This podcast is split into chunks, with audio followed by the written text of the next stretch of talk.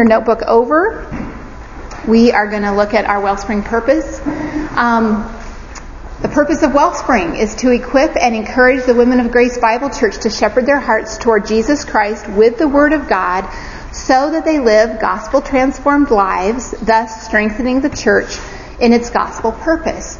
Now today, as we look at Titus 2, 3 through 5, we're going to touch on all three disciplines as we study the passage. And it will become abundantly obvious that this, this passage demands that we are shepherding our hearts with God's Word and that we're living that out in our home so that we're ready to care for one another with the Word. But right now, what I want to focus on is our wellspring purpose. So one part of shepherding our heart toward Jesus with God's Word means learning what to do when sin and failure and weaknesses are exposed in our lives. And the reason we need to take a few minutes about that is that Titus 2 is a list of instructions. And we need to be prepared to respond rightly to those instructions. So what does it look like to shepherd our hearts toward Jesus in response to these commands? Well, the first thing we need to remember is that Jesus is our standard, not someone else. This is not about comparing ourselves with each other. Everything we're going to see flows out of what Christ has done in saving us by His grace.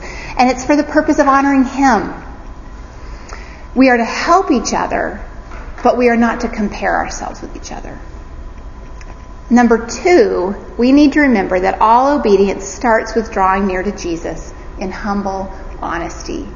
If we feel pretty comfortable with Titus 2, we need to draw near and ask the Lord to make us sensitive to how we need to keep growing in these qualities. Or as we work our way through these verses, we may feel overwhelmed, like we just have so far to go. Maybe we are just very aware of our failures. Maybe we agree that these are good qualities, but we just don't know how to grow in them. So what do we do then? Well, we draw near to Jesus and we confess. That means that we agree with him. 1 John 1 9 says he, if we confess our sins, he is faithful and um, righteous to forgive us our sins and to cleanse us from all unrighteousness. So we go before the Lord in prayer and we're honest with him about where we are today. We ask him for eyes to see where we're not following his commands. And we agree with him that we need help. Uh, we agree with him about our sin as much as we understand about it, and we rejoice in his promises to forgive and to cleanse. And then we repent. Repentance means turning away from the sin, turning to Jesus, and making a plan for obedience. Make a plan to turn away from sinful speech, to put on love and kindness. Make a plan to turn away from self indulgence, to put on self control, and then do it. My husband loves the phrase, plan your work and then work your plan. Um, we do that knowing what Christ has accomplished for us at the cross. We prayerfully seek His grace to change. And when we stumble, we confess again. And we repent and we evaluate how we need to strengthen our plan for obedience. Be purposeful about learning from God's Word what you are called to do, what commands you need to obey, and all that you can about the particular area that you may be struggling with. We're going to talk more about shepherding our hearts away from sin as we go through the lesson, and particularly we have a whole lesson that's going to really try to um, tear this apart, break this down, and make this clear. And it'll be January 11th. So put that on your calendar. Protect that date. You know, when other things come up, plan around that. Um, it tends to be a time where people are a little bit slow about getting into their activities for the new year, but I, I want to tell you it's probably one of the most important well springs to come to because it's a time to sort of reset. The holidays are past.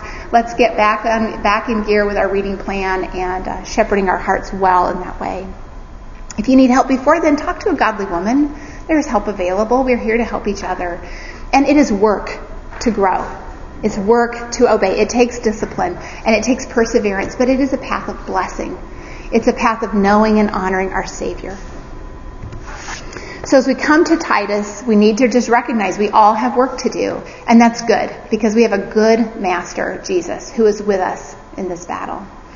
So go ahead and open up your Bible to Titus. In your homework, you did an overview of the book of Titus and you saw that it was written by Paul to Titus for a specific purpose to help Titus complete the work that Paul had left him to do in Crete, to set in order what remains in the churches and to appoint elders.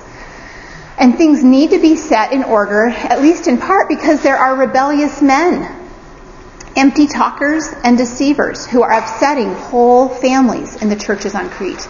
There are men who profess to know God, but by their deeds they deny him.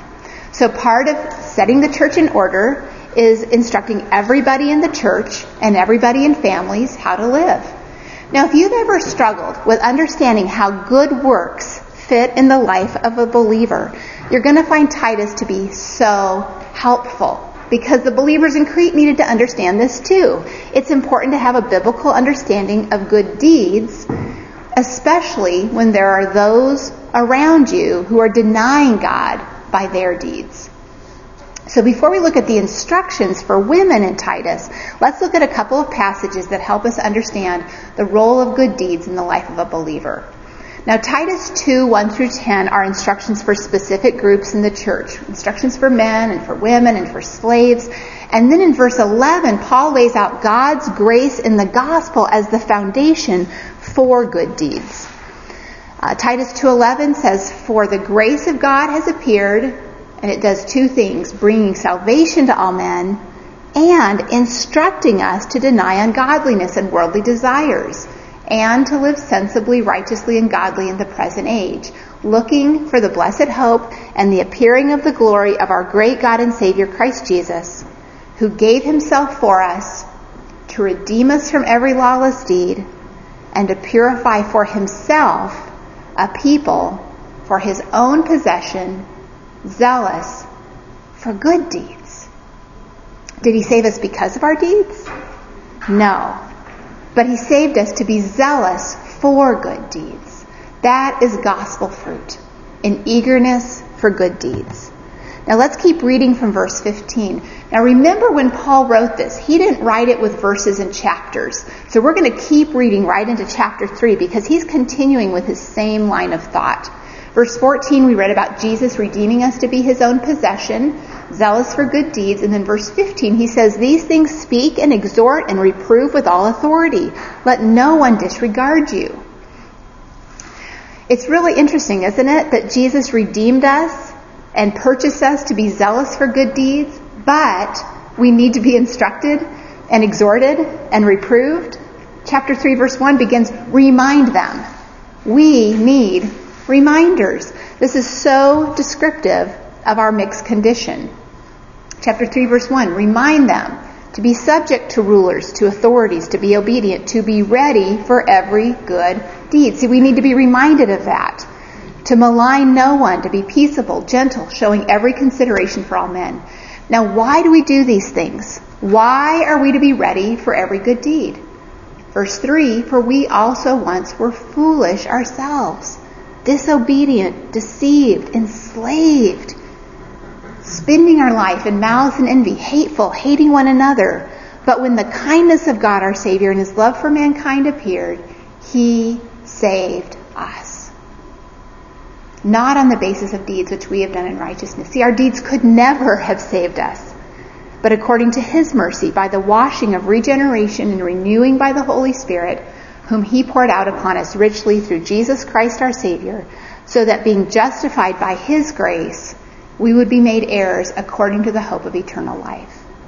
That is the gospel. There's nothing good in us, but God saved us according to his mercy.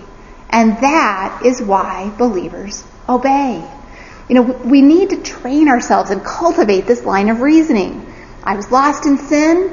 But God in His kindness saved me. He poured out His Spirit on me through Jesus. He justified me. He made me His heir. I have this promise of eternal life with Him. And so, I obey. That's why I obey. That's the natural overflow of what God has done in saving us. Our deeds don't add to our salvation, but they're the result of our salvation. We obey this amazing God who has only worked for our good to purchase us for himself. We don't belong to ourselves. I don't belong to me. I'm his. He has a right to rule me and his rule is good. Look at verse 8. He's just given us the gospel and he writes, This is a trustworthy statement.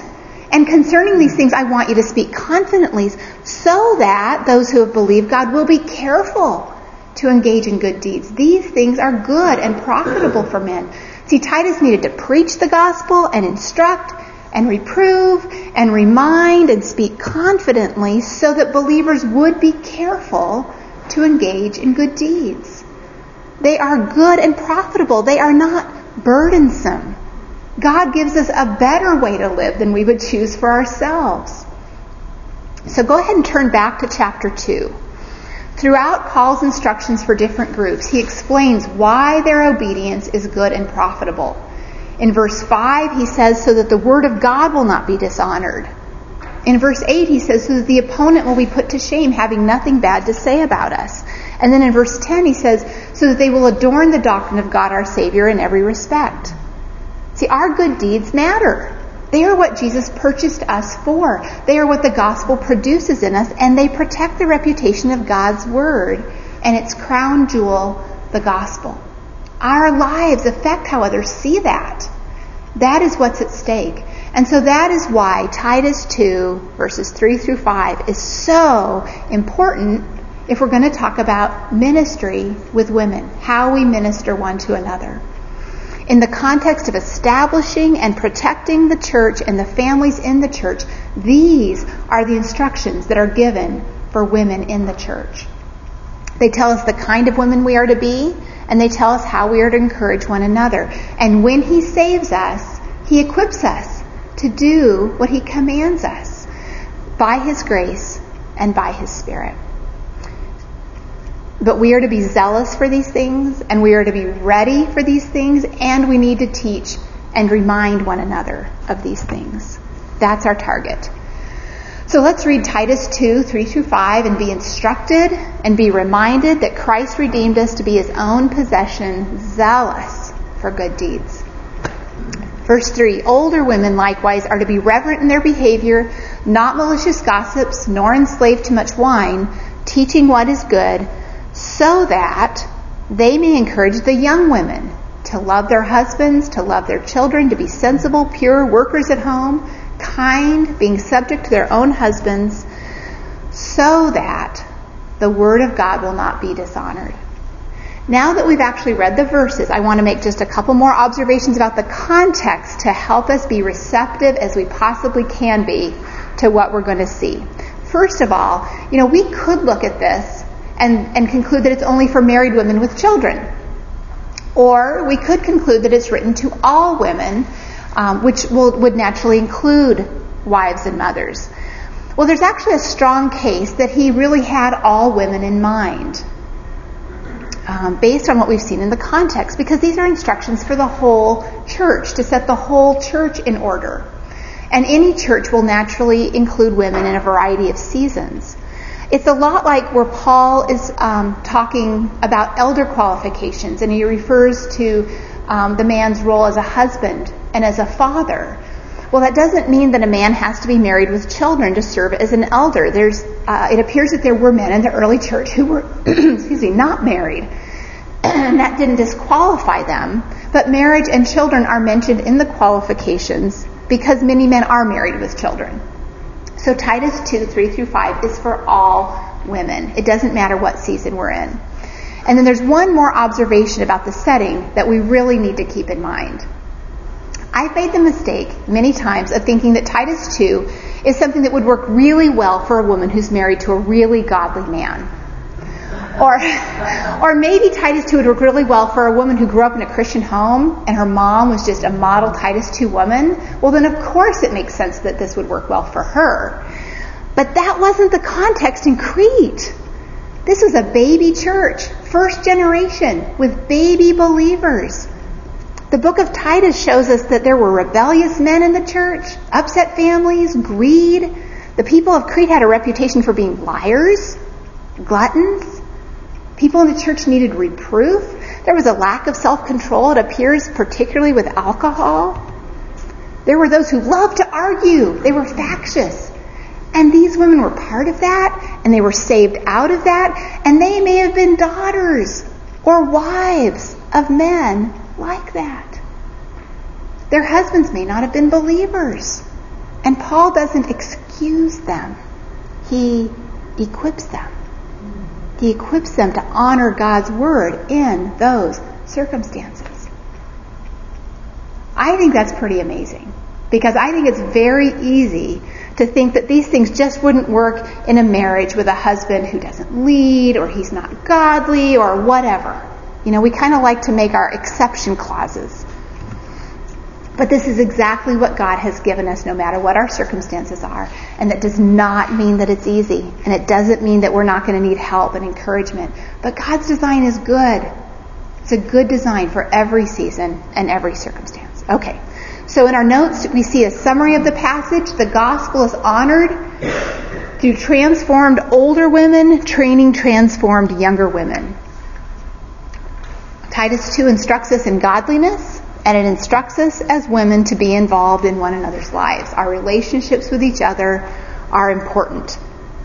Okay, on the outline. Number one, what is meant by older women? Well, the text doesn't give us a specific age. Commentators say it could primarily refer to women whose children are grown and out of the house, but all of us are older than somebody.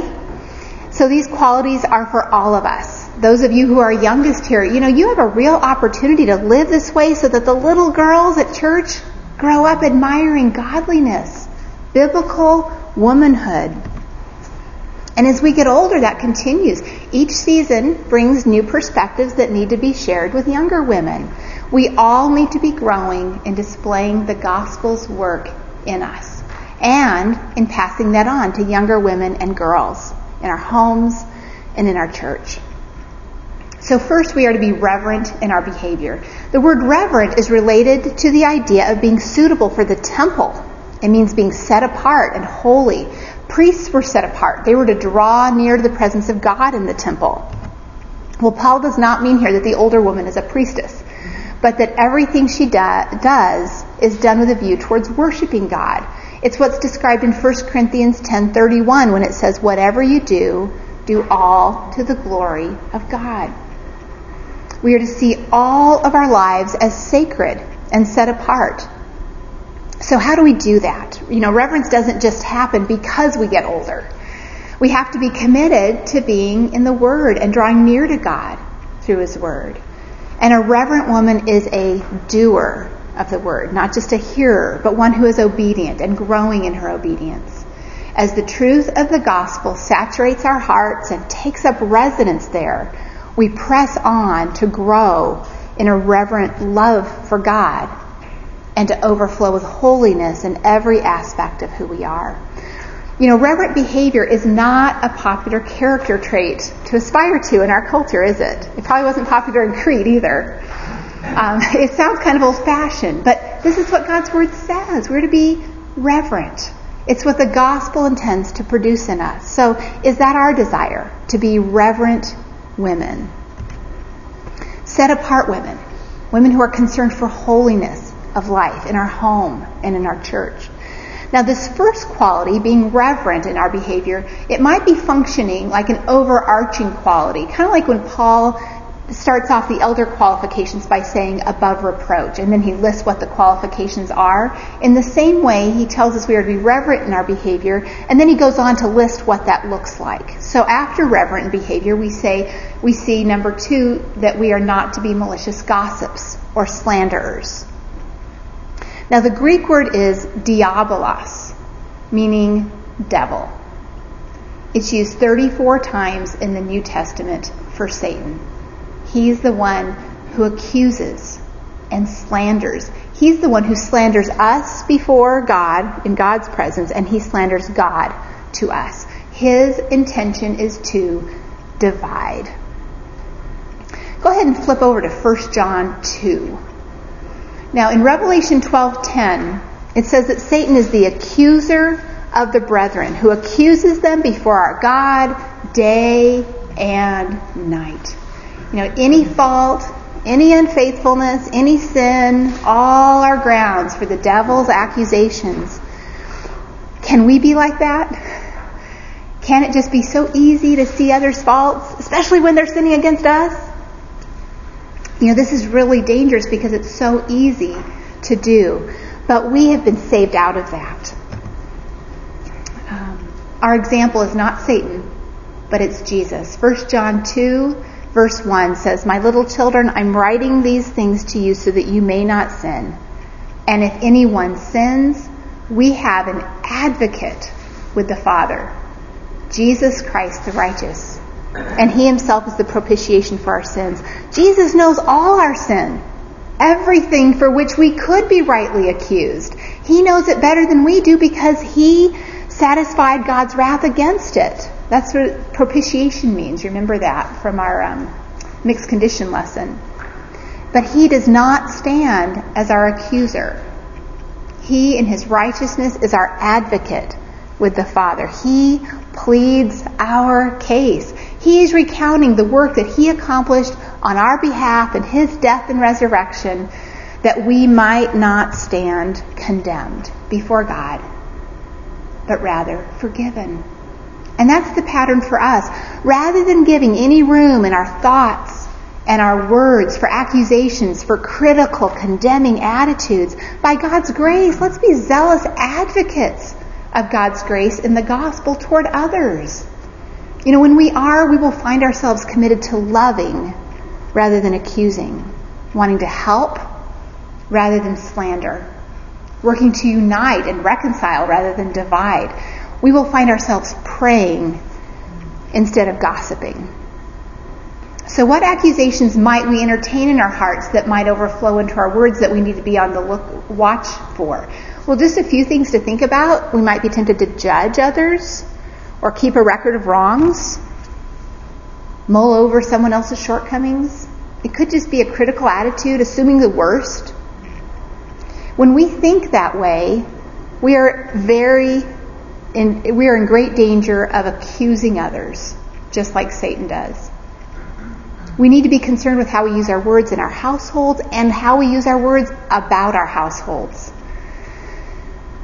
We need to be concerned with how we use our words and the effect of our words electronically. Um, we need to be concerned with the words that we just think about saying. You know, it's not okay just to rehearse it in our mind, even if it doesn't come out of our mouth. Uh, and we need to be concerned with the words that we're willing to listen to as well. If gossip is finding a place in our lives and we need to go before the Lord, recognize what He is showing us about our heart, we need to repent.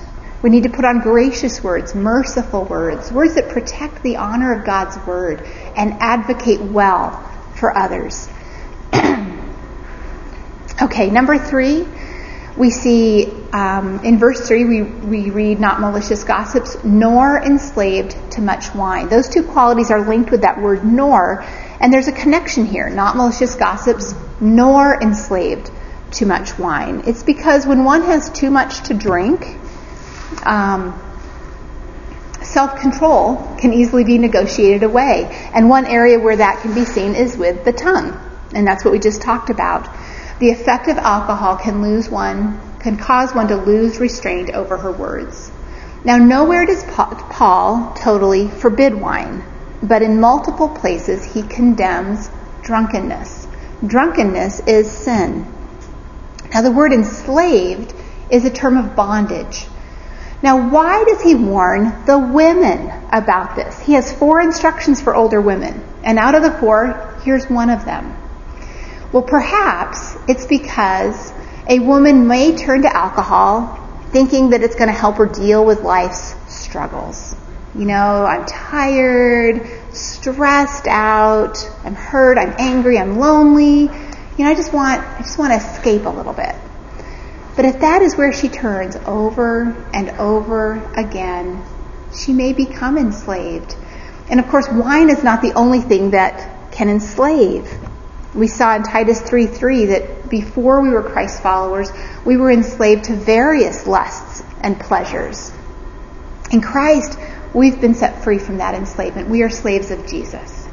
So if we're relying on anything for comfort other than Christ, shopping, food, excessive work, relationships, maybe social networking, entertainment.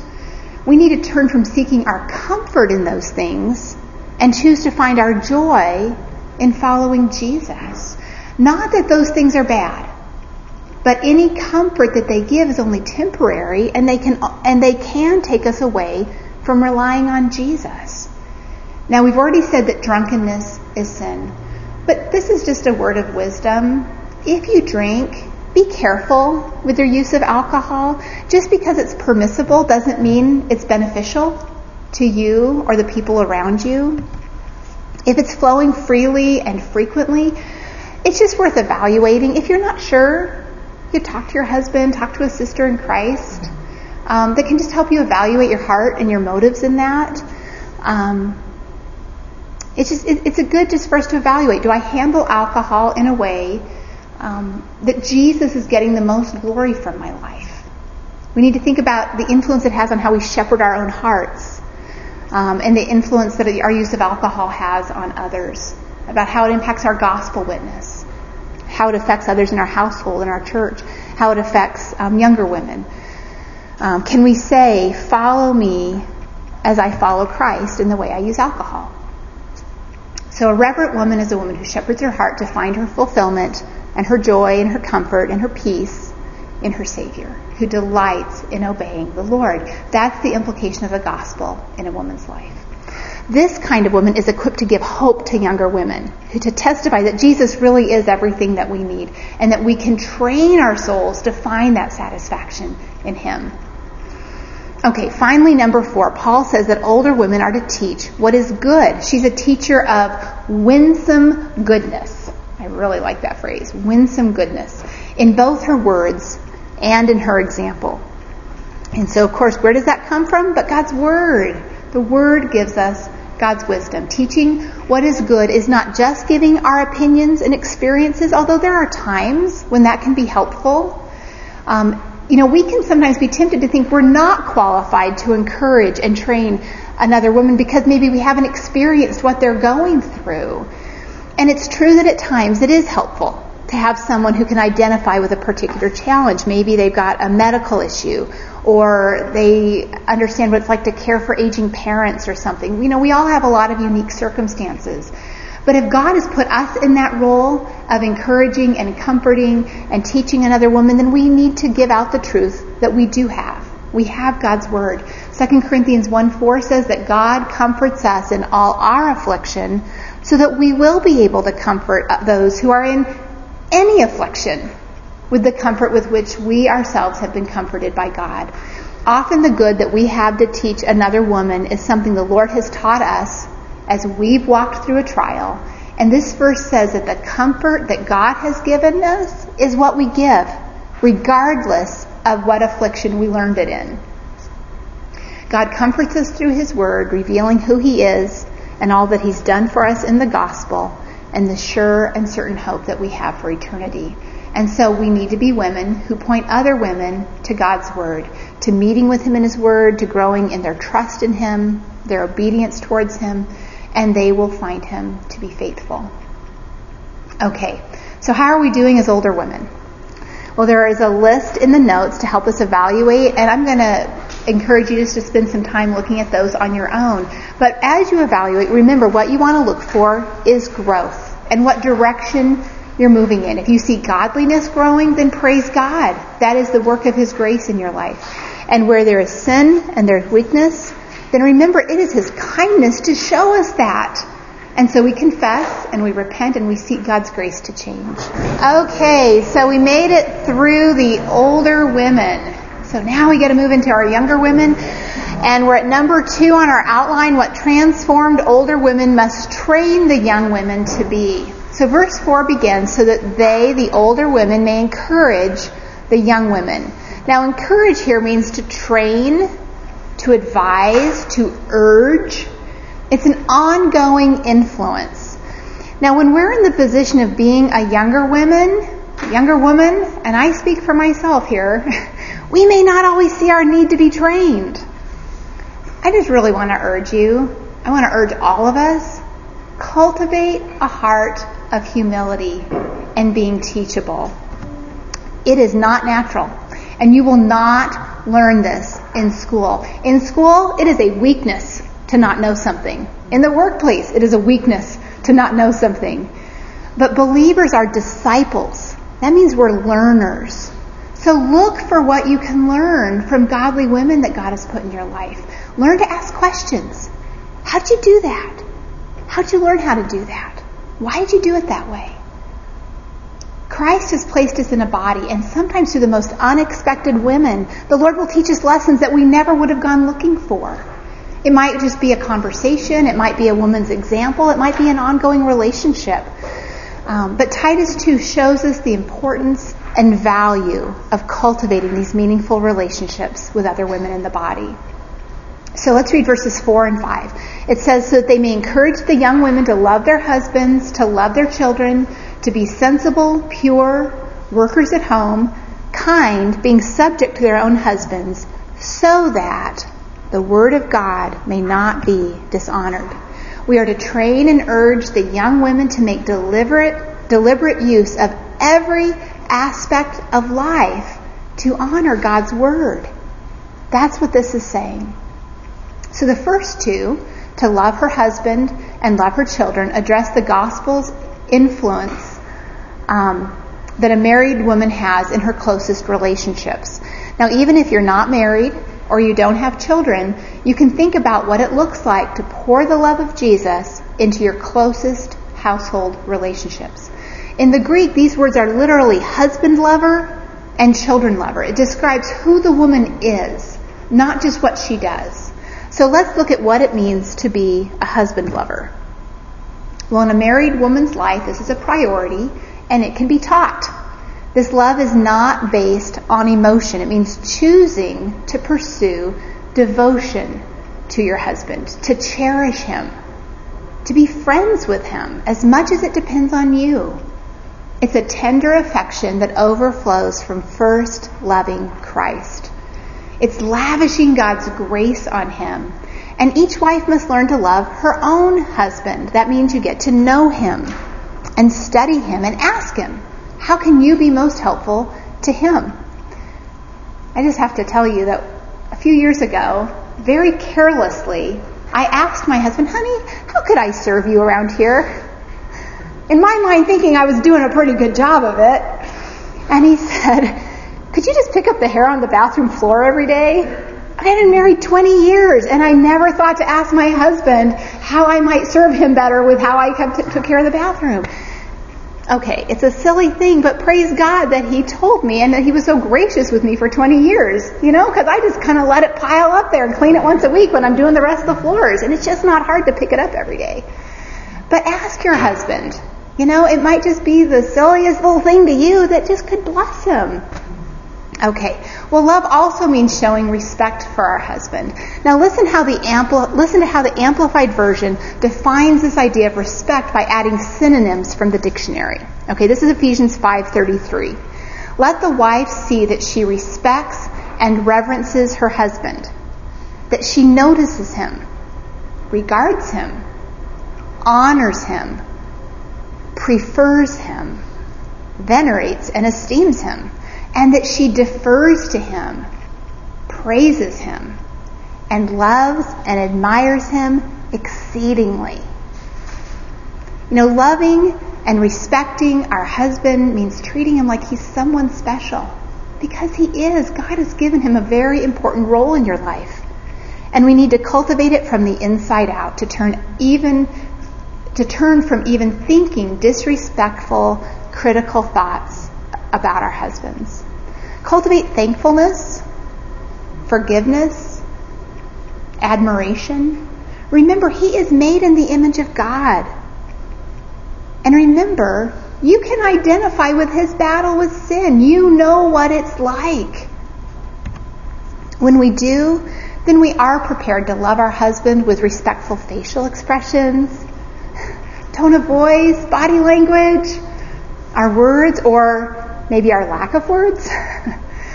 Don't compare your husband to your dad or to any other godly man. That's not loving. Love him for who he is, where he is, without expectations, without criticism. Well, that brings us to number two, which is children lovers. Now, this obviously applies to mothers, but any of us, again, as women, can be women who love the children around us. And this is a love that can be taught. Once again, it is selfless, it's affectionate, it involves learning to train our children in light of God's grace. And with all of these, we need to remember that it is a process. These things take time to grow, and we especially need to remember that in parenting. So that means, first and most, that we need to be women who rely on God's grace, and that we are seeking to be gracious moms as a result of shepherding our own hearts with God's word, so that we're soaking our children's lives with God's word and His gospel. It means showing our children how much we love Jesus. It's teaching them how to live, and it's rescuing them from their sinful behavior with godly discipline. Now, what are some ways that we might be unloving to our children, maybe without even realizing it? Well, it is not loving to overindulge our children, or to ignore their sin, or to try to buy their affection or their compliance with promises or treats. It's not loving to be inconsistent, you know, basing our discipline maybe more on our mood or our convenience rather than their need to be trained. And it's not loving to only discipline wrong behavior without teaching right behavior and giving them the opportunity to learn and practice that. Again, we're talking about the direction that we're growing in, right? Not perfection. We are loving our children when we help them understand how our standards reflect God's standards, the moral reason why behind the behaviors that we're teaching them. We are not loving our children when we do not humbly seek their forgiveness when we sin against them. And it's also not loving to respond to our children's sin with our own sin. And I have to tell you, as I say all of those, guilty. guilty as charged. Um, I'm guilty of unbiblical parenting, of not loving my children biblically. All of these at one time or another. Inconsistency, impatience, anger, laziness. But what's our hope? Right? It's Jesus. He's died in our place. He has set us free from sin. He's forgiven us. He's redeemed us from every lawless deed. We saw that in Titus 2:14. Not if, but when we sin against our children, even if it's in response to their sin, we still need to confess it and we need to ask their forgiveness and we need to share with them the hope of the gospel that is our hope and that can be their hope as well. This kind of love is costly. It takes time and it takes practice. It's not convenient. Um, and you do have to learn it. But in the process, you learn to look to your Heavenly Father more and more and to cry out to Him for help and to search His Word for wisdom. And it's never too late. You know, some of us didn't become believers until our kids were adults, and so we live out what the gospel's done in us now in front of them and our grandkids, and we proclaim the gospel and we pray and we trust God. And I'm just really encouraged so many of you do this you love your children and you love your husbands well. Well, let's look at sensible, number three. This next quality that older women are to teach young women is being sensible. The ESV translates this word as self-controlled. Now, sensible means letting the gospel impact our minds. It's having a sound mind rather than basing our decisions on emotion or impulse. And it's a quality that is necessary in every other part of our lives. Proverbs 25:28 says, like a city that is broken into and without walls is a man who has no control over his spirit. Self-control offers protection from all kinds of sin and foolishness. It's so important that the word is used three times in the book of Titus alone. We need self-control to be wise with our sleep, with our money, our time, our eating, our responsibilities, our thoughts, our emotions, our responses, everything. So, how do we do that? If ever there was an area of in where it's evident in my own life that I am in a mixed condition and that obedience is still something for which I must battle and work, it is in this area of self-control. Any area, area of ongoing struggle in our lives requires vigilance. So what might that include? Well, um, for one, we need to realize that confessing our sin to the Lord is a wonderful start. Um, but it may not represent godly sorrow over our sin. 2 Corinthians 7 helps explain that. We need to ask ourselves, why do I regret it? Do we just regret the consequences of not using self-control? See, if that's the case, I actually need to confess to God that even my confession is self-centered. And we need to battle and plead with God for a heart that is broken over the offense that our sin is to Him as a holy God. For a heart that's grieved at how costly my sin was to Christ on the cross. Now, one thing that can help us battle for that heart of genuine repentance is to prayerfully and, and biblically examine the sins that we might be dragging along with our other sin, particularly self-control in this example. For example, the fruit of the Spirit includes self-control. So when we're not using self-control, it's like a red warning light on our dashboard telling us that we're actually resisting the work of the Holy Spirit in our lives. You know, that's serious. That's a dangerous place to be. The Holy Spirit is the one who regenerated us and brought us to Christ. This, this is the Spirit that we're commanded to keep in step with, not to quench or grieve the Holy Spirit. And He's the one that we're resisting when we are refusing to use self-control. Now, when I put it that way, all of a sudden my sin alarms me. I just can't call it a little mistake anymore, right? It wasn't just a little slip. I was resisting God's Holy Spirit. Now, another question that can help us get to the root of our sin is to ask ourselves, whom are we worshiping when we're being self-indulgent rather than being self-controlled? Or again, indulging in any sin? And I'll tell you what, the answer a lot of times is me. I'm serving myself when I sin. And if I'm serving and worshiping myself, then I'm an idolater. We are giving to ourselves what God alone deserves. We are glory thieves. And Christ had to suffer and die for our idolatry. Well, our battle for self-control is not done just because we've identified our sin or even confessed it. We now need to preach the gospel to ourselves from scripture and the implications of the gospel for our new affections and new identity, our new abilities. We need to soak ourselves in the transforming truths of the word, which will counter the lies and the excuses that we are so tempted to make for ourselves when we allow ourselves to go down a path of sin.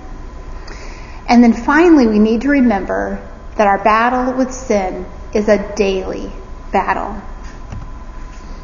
When we meet with the Lord in prayer, we need to be confessing our sin and consistently searching God's Word for His truth about what should be controlling us. And we prepare to obey God. We can memorize verses, we can put memos on our phone and sticky notes on our cabinets or on our desk that remind us that God's grace in the gospel instructs us and enables us to be controlled by the love of Christ, not a love for ourselves. God has given us Himself. And there is satisfaction in knowing and drawing near to Him, drinking the river of His delights that no self-indulgence can ever compete with. And we're weak. And so if we want to see headway in our lives against sin, then we need to stay in the battle every day. And that displays the power of his gospel in our lives. Okay, that brings us to pure. Turn to 1 John chapter 3. Now pure means holy, set apart, pure inside and out, uncontaminated. It's a practical holiness and purity.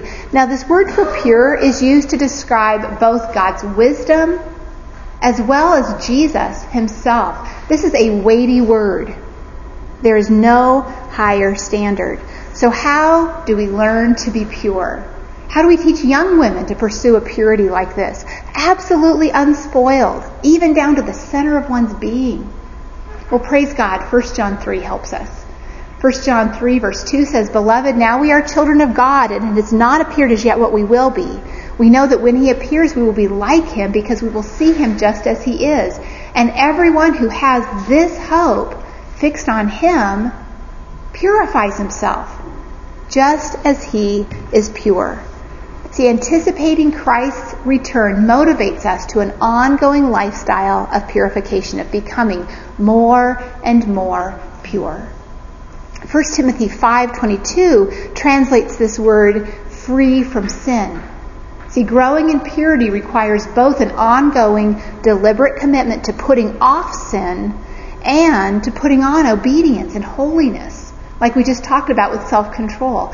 And it requires that we keep our hope fixed on Jesus' return. That we continue to remind ourselves that he will appear and that we will be like him and we will see him as he is. So if we're going to grow in purity, we need to ask, are we aware of the impurities that we're tempted by? What does tempt us? It could be a temptation to impurity in our thought life, in our speech. It could be in our entertainment or how we dress. It could be in how we interact with men or how we think about them. You know, we need to be diligent to flee the temptation and to repent of sin because Christ has already given himself for us to redeem us from that impurity and to purify us for himself. All right, number five is workers at home. This describes a woman who has a heart for her household, who understands the value of the work and the relationships and the opportunities in her home. The word is actually an adjective. You could say we're to be home working women. It describes the kind of women we are to be in Christ. And again, it can be learned. Now, this might be the quality that we're most uncomfortable with. And that might be because we have a tendency to reduce it to something kind of black or white. You know, do you work outside the home or do you not work outside the home? You're either one or you're the other. But that there's so much more that we need to consider. If you are not employed outside um, your home, then you can't automatically conclude that you are a worker at home. And if we are employed outside our home, we can't conclude that we can't be workers at home or that we don't have a responsibility to be a worker at home. This is a heart quality that is necessary for the honor of God's Word. Now, when we look at the bigger context of the book of Titus, remember, Paul is concerned about the influence of rebellious men who are upsetting families. And in other places in Scripture, Paul expresses a similar concern for homes, and especially the women there. In 2 Timothy 3, Paul describes homes with weak women who are weighed down with sin and led by their impulses. These are not women who are pursuing purity or self-control. These weak women make their homes a target for evil men. See, these women are home, but they're not protecting the honor of God's word by the way they work there. In 1 Timothy 5, Paul says that there's a temptation for young widows not to work in their homes, but to be idle to go from house to house and gossip. And if they do, they're giving the adversary an opportunity to speak reproachfully. Now, certainly, feminism has had a huge role in the past century in trying to downplay the importance of the home and a woman's role in it. But this was a problem back when Paul was writing these letters. This is not a new problem. This is not a new attack. But biblically, the household is important. If you survey the New Testament, I think we've talked about this before, but households are noted for hosting and serving churches and extending hospitality, training children, teaching the gospel, instructing in sound doctrine and godliness, refreshing believers, missionaries, and those who are in prison. The home is important to God's work in the church. It's essential. And as women, we have a role as home working women. We don't want our homes to hinder the work or reputation of the gospel, but rather we want, them, want to bring honor to God's word and to be useful to the church. And that's, what's hap- that's what happens when we value and esteem the work of the home, when we're faithful in our homes to nurture and serve those who live there. So this quality is not negotiable for any woman in any season of life, just like the other qualities. You know, we don't look at self-control and say that we only have to worry about that in a certain season, right? Or only part of the time. It, it, it's talking about the kind of women we are, and this quality is the same way. Um, so this is a call to have a heart for the work of the home and to be diligent in it. So what does the work of a household include? Well, for a married woman with children at home, the home is where she loves and nurtures her family. And we already said that that takes time. It means choosing to find contentment in helping our husband and shepherding our children.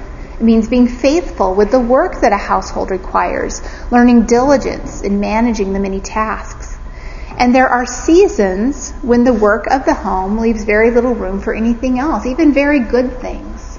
Now, sometimes for a season, under well thought out circumstances, a couple might find it best for the family to have the wife working outside the home. But that's a weighty decision, and it just needs to be made carefully, letting this call to be a home working woman inform that decision.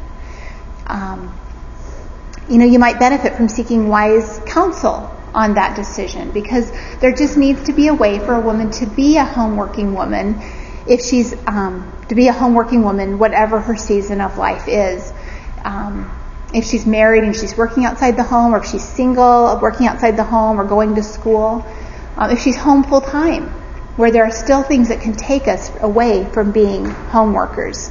We can be overcommitted, we can be lazy. We can be careless with the shepherding of our own hearts. Paul was concerned for that.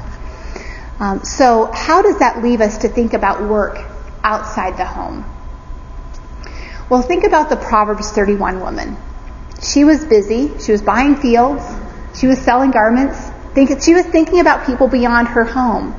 And it's clear from Proverbs 31 that that was not contradictory to her being a worker at home. She was caring for the needs of her household and anything she did outside of the household was for the benefit of her household. Um, Lydia is another example in Acts 16. She was a businesswoman. She was most likely a single woman, and she was hospitable. She pleaded with Paul for the opportunity to serve him in her home. Um, another example is Priscilla. She was married to a man named Aquila. Um, they served as tent makers. That was their vocation. Um, and she was also a fellow worker in Christ Jesus. That's what Paul calls her. And she and her husband hosted a church in their home. So she had a vocation and she had ministry, and those things were not hindrances to her role as a home worker. There are circumstances that may demand a woman work outside the home. If you're single, living away from your parents, or your husband is disabled, maybe you're a single mom, or if you and your husband have decided that working outside the home is the best thing for your home and your family right now, that it's necessary, or it's what you need to do to submit to your husband. Um, if that's you, then be a home working woman who also works outside your home.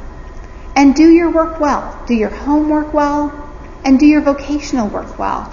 And do it without guilt.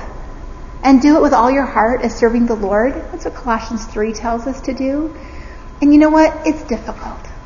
It's difficult to be a home worker, whether you're working outside the home or whether you're home full time. It's challenging. Um, and we need to battle every day to flood our hearts with God's Word.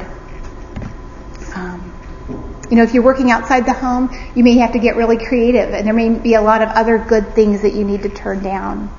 But you can trust your Savior your master, he's good. If this is what he has for you, his grace is sufficient for you. If this is his plan for you right now, then um, his plan is for you to give him glory in what you're doing and to be made more like Jesus through your circumstances. If you're not working outside the home, then be careful. Shepherd your heart diligently. Don't be one of those weak women who are weighed down by sins and led by their impulses. Don't be idle, but protect the honor of God's word and your gospel influence in your home by managing your home well, valuing that work, being diligent in that work.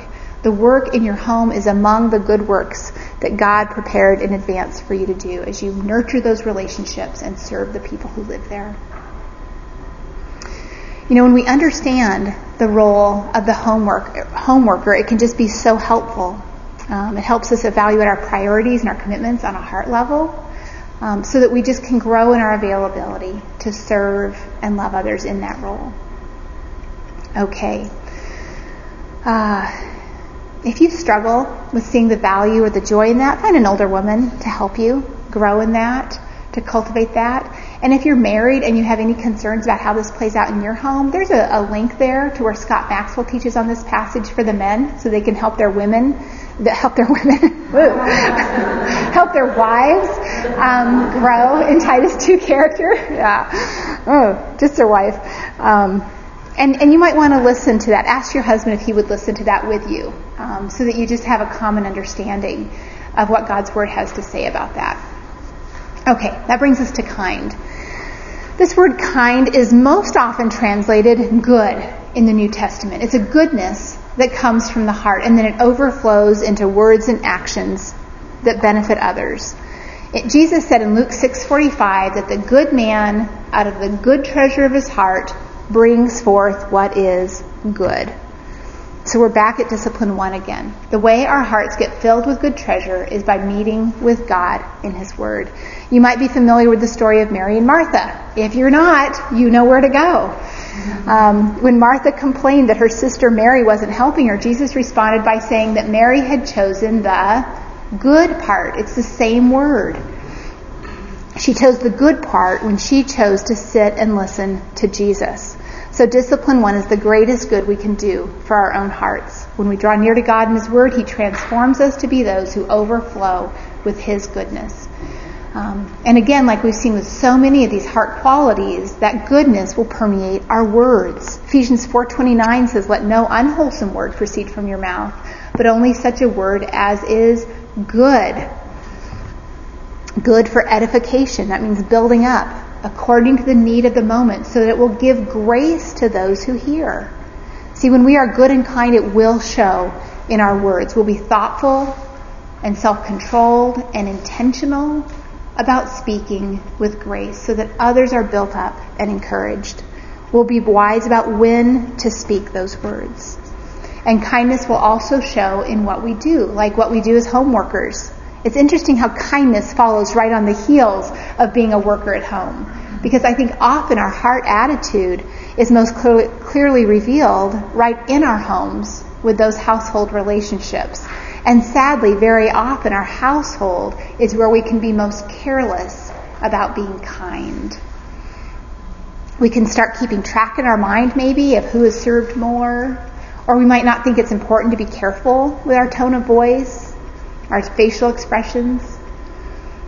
Um, we just might not be intentional about expressing kindness with our words and our actions.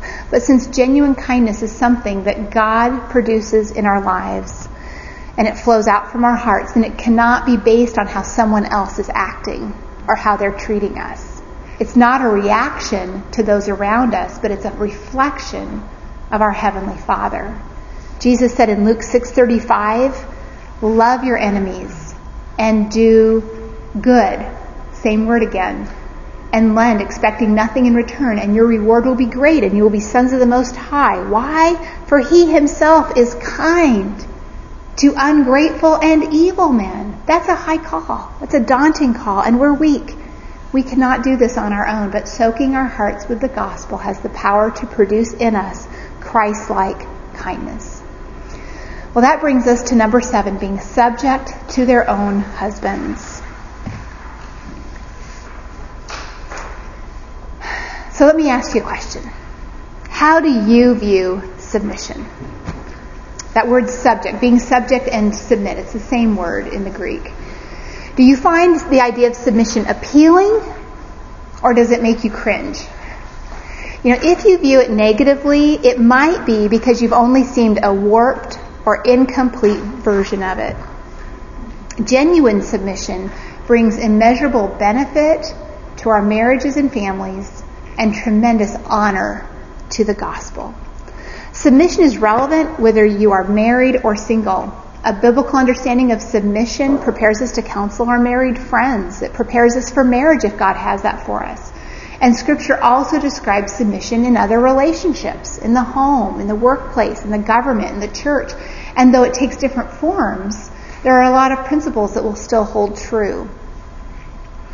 So the word subject or submit in the Greek is hupotasso, and it means to voluntarily place oneself under. And that's important to know. It is not our husband's responsibility to make us submit, although he has the freedom to remind us if we're struggling. But the command is for us to do this voluntarily, to line ourselves up under his leadership. Submission did not begin in the New Testament with Paul. It did not begin when sin entered the world. It didn't even begin at creation when God made the woman to be a helper suitable to, to man. Submission goes back even before that because submission is represented in the very character of God. Look at the quote in your outline from Wayne Grudem. I'm going to just read that. The idea of headship and submission never began. It has always existed in the eternal nature of God Himself. And in this most basic of all authority relationships, authority is not based on gifts or ability. It is just there. The relationship between the Father, the Son, and the Holy Spirit is one of leadership and authority on the one hand, and voluntary, willing, joyful submission to that authority on the other hand. We can learn from this that submission to a rightful authority is a noble virtue. It's a privilege. It's something good and desirable. It is the virtue that has been demonstrated by the eternal Son of God forever. It is his glory, the glory of the Son as he relates to the Father. And to further display this glory, God instituted a husband's leadership and a wife's submission at the beginning of creation, even before sin entered the world. And then Ephesians 5 reveals God's ultimate intention for headship and submission in marriage. It's to reflect the relationship of Christ and the church. This command is not punishment, and neither is it optional. God determined that we are to voluntarily place ourselves under our husband's authority. God designed it for his glory. So if submission is such a good thing, why can it be so difficult? We could point to a lot of things. There are things that definitely present obstacles, but ultimately the biggest struggle to submit comes from our own heart. We love to rule ourselves. We love to trust in ourselves. We love to think that we are right. And we need to realize that our battle with submission is not a battle with our husband or whatever authority we're under. It's a battle ultimately with the sin that is in our own hearts. That is our adversary. Even when it feels to us like our adversary is a person, we need to remember Ephesians 5:22. It says, "Wives, be subject to your own husbands as to the Lord." See, the Lord is the one to whom we are entrusting ourselves when we submit. And that's where our focus needs to be not on whether our husband is worthy or not in our estimation, but on the Lord's trustworthiness. He is the one that we are trusting when we submit. Now let's talk a little bit more about what submission means.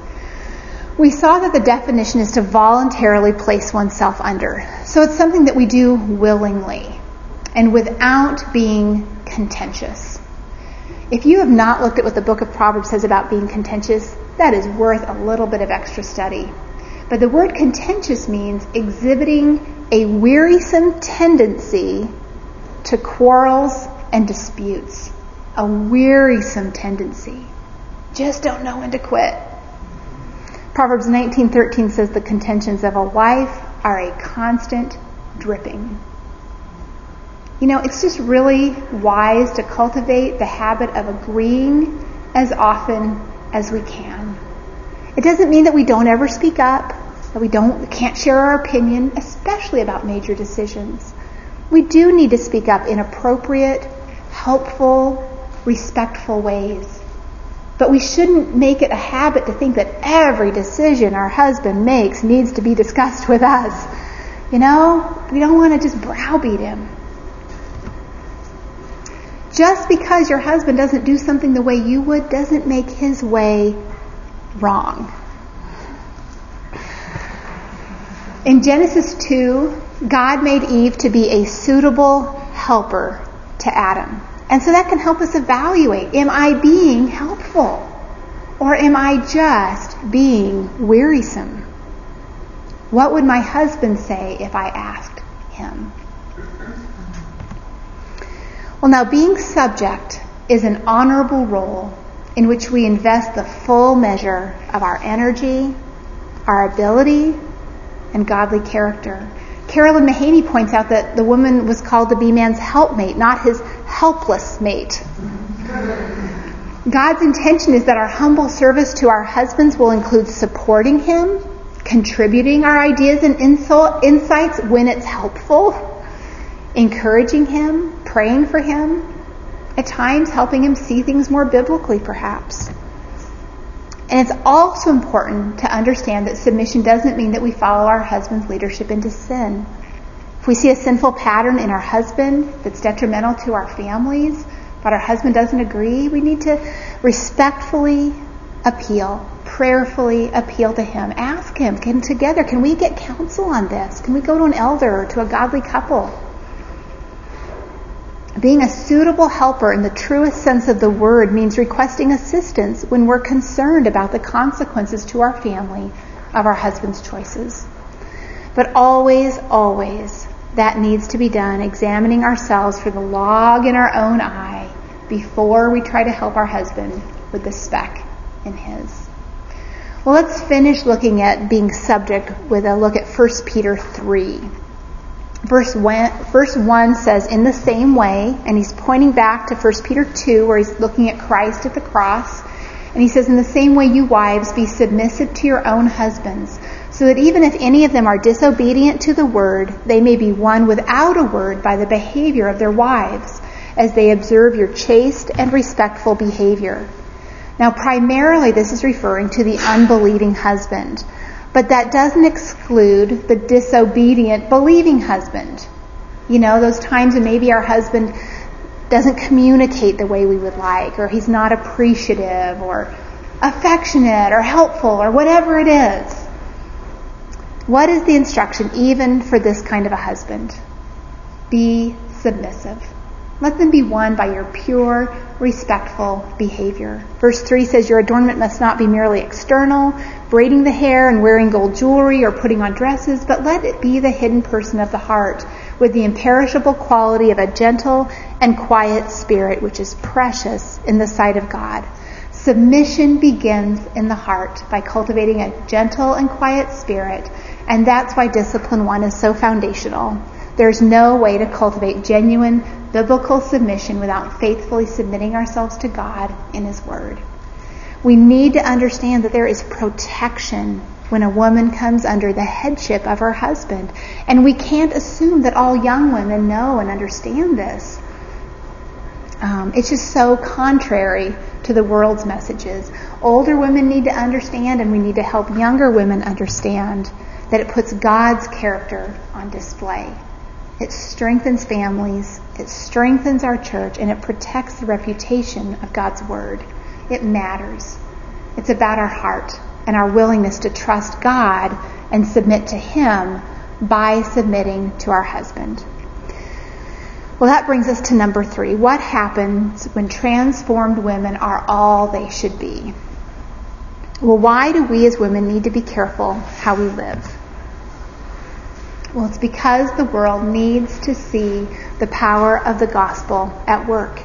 It needs to see that the gospel is the truth that leads to godliness, that it frees us from every lawless deed, and that it purifies us, and it makes us, the church, a people for Jesus' own possession who are zealous for good deeds. See, the world needs to see that we belong to Christ.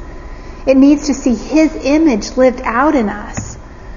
Titus 3:3 says, For we also once were foolish ourselves, disobedient, deceived, enslaved to various lusts and pleasures, spending our life in malice and envy, hateful, hating one another. We used to be just like the world around us. But we've been saved. And how will the world know that? By us living obediently to Titus 2, 3 through 5. We are not what we once were. And that is a powerful witness to the world that God's word is worth honoring. John MacArthur sums it up, uh, the importance of it this way. He says, The world judges the gospel, which is the heart of the word of God, by the character of the people who believe and claim to be transformed by it. All right, that's it. Let's pray.